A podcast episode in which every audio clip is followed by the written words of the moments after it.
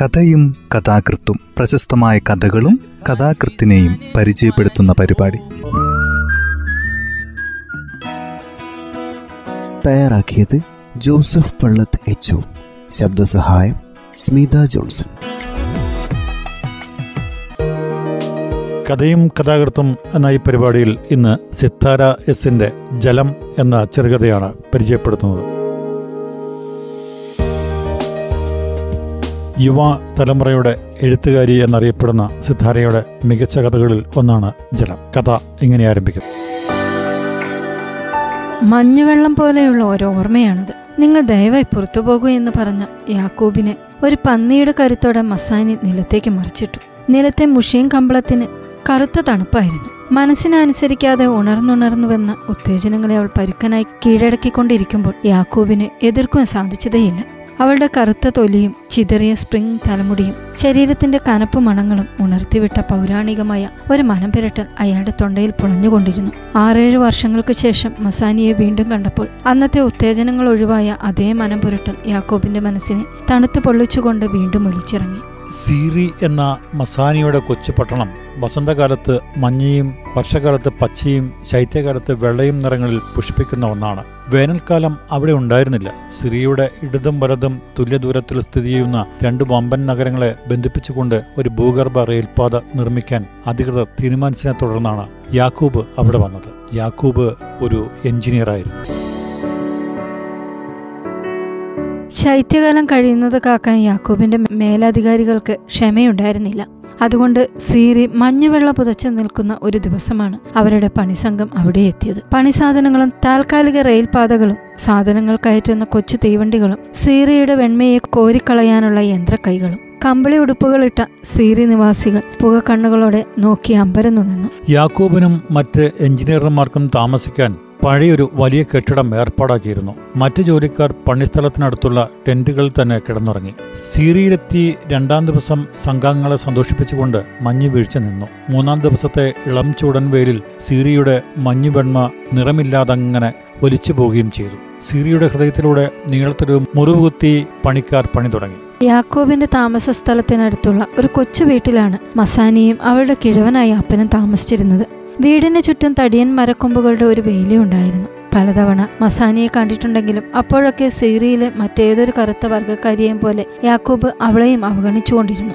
പക്ഷെ ഒരു ദിവസം ഒരു തട്ടിൽ ചുട്ട ഉരുളക്കിഴങ്ങുകളുമായി അവളുടെ അപ്പൻ പണിസ്ഥലത്ത് കാണാൻ വന്നപ്പോൾ കറുത്തവനാണെങ്കിലും യാക്കോബ് അയാളോട് സംസാരിച്ചു. അയാൾ കൊണ്ടുവന്ന ഉരുളക്കിഴങ്ങുകൾ തട്ടത്തോടെ എടുത്ത് പിന്നീട് ജോലിക്കാർക്ക് കൊടുത്തെങ്കിലും തന്റെ പദവിയുടെയും വെളുത്ത തൊലിയുടെയും അഹന്ത കീഴ്പ്പണിക്കാരുടെ മേൽ ചൊരിഞ്ഞുകൊണ്ട് ഒരു വീപ്പക്കസേരയിലിരുന്ന യാക്കോബിനോട് യാതൊരു അപരിചിതത്വവും ഇല്ലാതെ കിഴവൻ നിർത്താതെ സംസാരിച്ചു. അയാൾ പറഞ്ഞത് ഇതൊക്കെയായിരുന്നു. എനിക്ക് മാത്രമല്ല സിറിയയിലെ ഒരു മനുഷ്യർക്കും ഈ ഭൂഗർഭ റെയിൽപാത ഇവിടെ വരുന്നത് ഇഷ്ടമല്ല. ഞങ്ങൾക്കതിനെപ്പറ്റി വലിയ വിവരമൊന്നുമില്ലെങ്കിലും നിങ്ങൾ ചിന്തിച്ചിട്ടുണ്ടോ? ഇനി മുതൽ ഞങ്ങളുടെ കാലടികൾക്കിടയിലെ ഭൂമിക്ക് ഉറപ്പില്ലാതാകും. ഞങ്ങളുടെ രാത്രി ഉറക്കങ്ങളിൽ എവിടെ നിന്നില്ലാത്ത ചൂളം വിളികൾ പാഞ്ഞു പോകും. ഞങ്ങളുടെ ഉരുളക്കിഴങ്ങ് ചെടികളും കോഴികളും കാലിക്കൂട്ടങ്ങളും പകച്ചു മെലിഞ്ഞ് പകുതിയാകും. എങ്കിലും എന്തു ചെയ്യാൻ പറ്റും? പ്രത്യേകിച്ച് എന്നെപ്പോലൊരു കിഴവന്. സീറിയയിലെ ഓരോ കിഴവന്മാരെയും പോലെ എന്റെ മകൾ മസാനി തോട്ടത്തിൽ ജോലി ചെയ്തു കൊണ്ടുവരുന്ന കാശെണ്ണിയും അവളുടെ രാത്രികാലങ്ങളിലെ നെടുവീർപ്പുകൾ കേട്ടില്ലെന്ന് നടിച്ചും വല്ലപ്പോഴും അവൾ കൊണ്ടുവരുന്ന പുസ്തകങ്ങൾ വായിച്ചും ജീവിതം അങ്ങനെ ഒഴുക്കി കളയുക തന്നെ.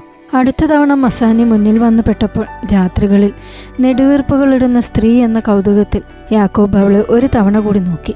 അവളുടെ തിരിച്ചുനോട്ടത്തിലുണ്ടായിരുന്ന എന്തോ ഒന്നിന്റെ അസ്വാരസ്യത്തിൽ ഉടൻ തന്നെ അയാൾ കണ്ണുകൾ തിരിച്ചെടുക്കുകയും ചെയ്തു. അടുത്ത് കുറച്ചു മാസങ്ങളിൽ പണിയുടെ തിരക്കുകൾക്കിടയിൽ യാക്കൂബ് മറ്റൊക്കെയും മറന്നുപോയി. ഇടയ്ക്ക് മഞ്ഞ നിറത്തിലുള്ള ലക്കോട്ടുകളിൽ അയാൾ ഭാര്യയ്ക്കും ഏഴു വയസ്സുകാരൻ മകനും കത്തുകൾ അയച്ചു. പിന്നെയും കുറെ കഴിഞ്ഞ് സീറിയയുടെ ദേഹത്തിനുള്ളിലൂടെ ആദ്യത്തെ ഭൂഗർഭ തീവണ്ടി ഓടി. സീറിയയിലാകെ അപ്പോൾ മഴയുടെ പച്ചയായിരുന്നു. ഭൂമിയുടെ ഗർഭപാത്രത്തിന്റെ സുരക്ഷയ്ക്കുള്ളിലായതിനാൽ തീവണ്ടിയെ മഴയുടെ തണുപ്പും പച്ചപ്പും സ്പർശിച്ചില്ല.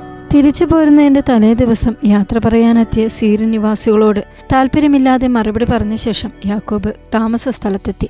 കൂടെയുള്ള മറ്റുള്ളവർ നേരത്തെ പോയിരുന്നു. മുറിക്കുള്ളിൽ യാക്കൂബിനെ അമ്പരിപ്പിച്ചുകൊണ്ട് മസാനി നിന്നിരുന്നു. എന്തോ പറയാനൊരുങ്ങുന്ന ചുണ്ടുകളും കണ്ണുകളുമായി അടുത്തേക്ക് വന്ന് അവൾ യാക്കൂബിന്റെ കൈ പിടിച്ചപ്പോൾ അയാളത് അസ്വസ്ഥതയോടെ തട്ടിമാറ്റുകയും അവളോട് പുറത്തു പോകാൻ പറയുകയും ചെയ്തു.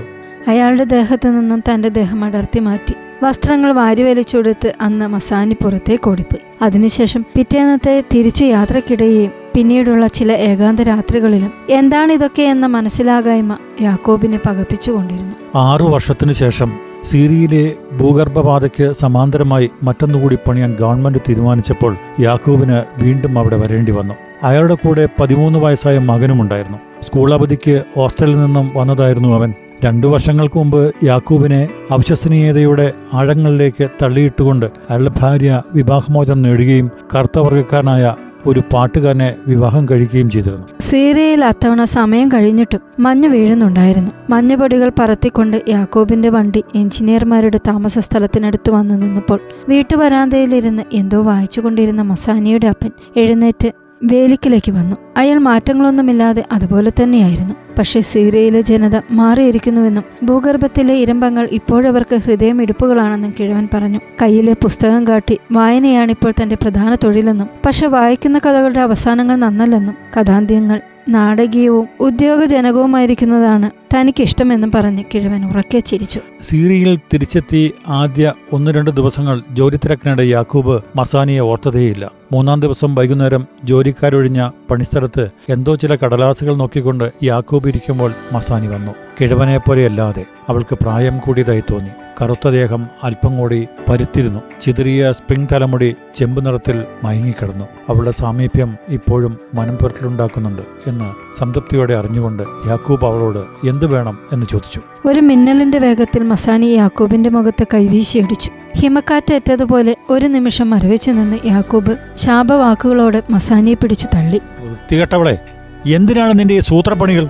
കറുത്ത മണ്ണും വെളുത്ത മഞ്ഞുധൂളികളും ഇടകലർന്ന നിലത്ത് മസാനി വിറപ്പുണ്ട ശരീരത്തോടെ. കുറച്ചു നേരം ഇരുന്നു. പിന്നെ കരഞ്ഞുകൊണ്ട് പറയാൻ തുടങ്ങി. അപമാനം സഹിക്കുന്നവരല്ല സീറിയയിലെ സ്ത്രീകൾ. ഞാനും. നിങ്ങൾ എന്നെ അപമാനിച്ചു. എത്രയോ തവണ. നിങ്ങളുടെ ശരീരത്തെ ആഗ്രഹത്തോടെ നോക്കാനുണ്ടായിരുന്ന എന്റെ കണ്ണുകളെ എപ്പോഴും നിങ്ങൾ അവഗണിച്ചു. നിങ്ങളുടെ വെളുത്ത തൊലിയിൽ നിന്നും അഹന്തയുടെയും അഹങ്കാരത്തിന്റെയും കൂർത്ത രശ്മികൾ മാത്രം എന്നെ വന്ന് തൊട്ടുകൊണ്ടിരുന്നു. എത്രയോ തവണ. നിങ്ങൾ ജോലി ചെയ്യുന്നതും ശ്രദ്ധിച്ച് എന്റെ വാതിൽപ്പടിയെ ഞാൻ ഇരുന്നിട്ടുണ്ട്. പക്ഷെ നിങ്ങൾ എന്നെ കണ്ടതേയില്ല.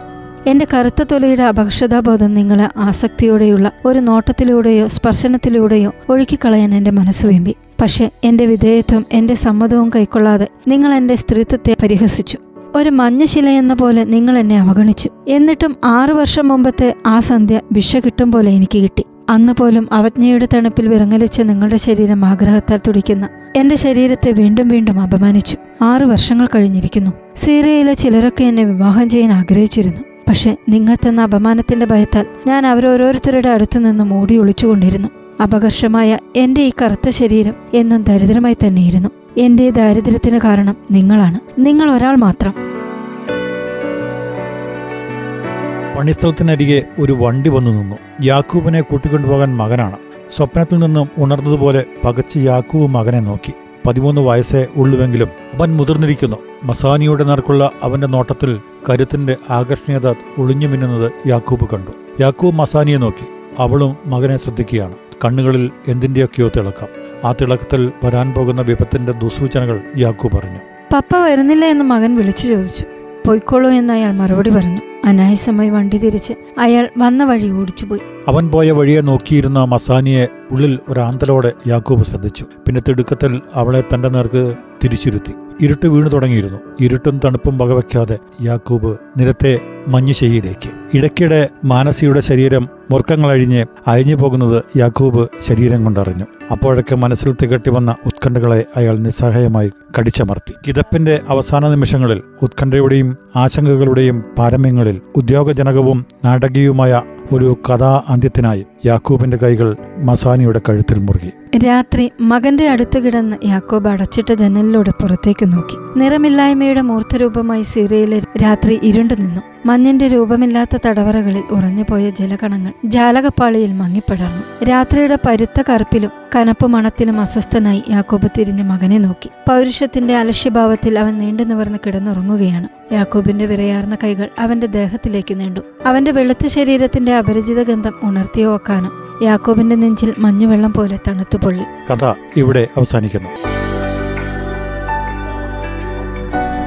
ഇന്ത്യ ടുഡേയിൽ ഓണം സ്പെഷ്യലായിട്ട് രണ്ടായിരത്തി രണ്ടിൽ പ്രസിദ്ധീകരിച്ച സിതാര എസിന്റെ കഥയാണിത്. തയ്യാറാക്കിയത് ജോസഫ് പള്ളത്ത് എച്ച് ശബ്ദസഹായം സ്മിത ജോൺസൺ.